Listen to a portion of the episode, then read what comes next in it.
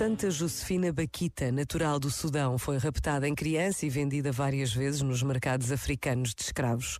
Finalmente libertada, tornou-se cristã e religiosa em Veneza e passou o resto da sua vida a ajudar o próximo. Morreu em 1947.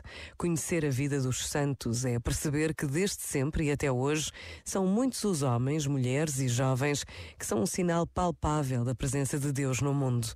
Por vezes, basta a pausa de um minuto para nos recordarmos de alguém que, na rotina do dia a dia, nos interroga sobre esta presença, traduzida tantas vezes em gestos de amor, de perdão, de paciência, de compaixão. Também assim se faz oração.